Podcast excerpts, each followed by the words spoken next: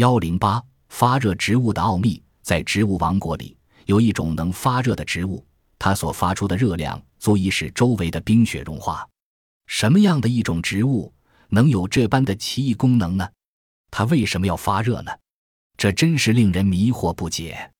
这是一种叫做斑叶阿若姆的百合科草本植物。这种植物在环境气温为四摄氏度时，花的体温可达四十摄氏度左右。这种发热植物的花温为什么如此之高？科学家发现，这种植物在开花之前，已在花的组织里贮存了大量的脂肪。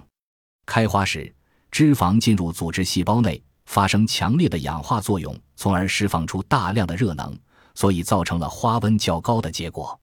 科学家在研究中还发现，有一种叫臭松的植物，它的成熟期是在冬末春初，这时它的温度一般比环境温度高出二十至二十五摄氏度，从而能够融化覆盖在植物上面厚厚的雪层，于是花便可以轻而易举地钻出雪层，避免了被冻伤的危险。这是植物发热的第一功能。另一种发热植物叫佛眼，它的雌蕊和雄蕊都隐藏在苞的深处。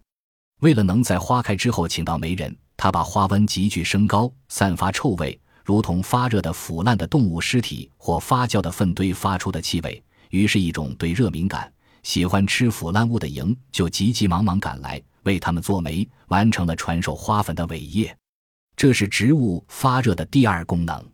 此外，佛眼发热可以使四周的风转变成围绕着佛眼花序旋转的涡流，而且这种涡流不受外界风向的影响，并能把四周各个方向吹来的风转向佛眼苞的开口处。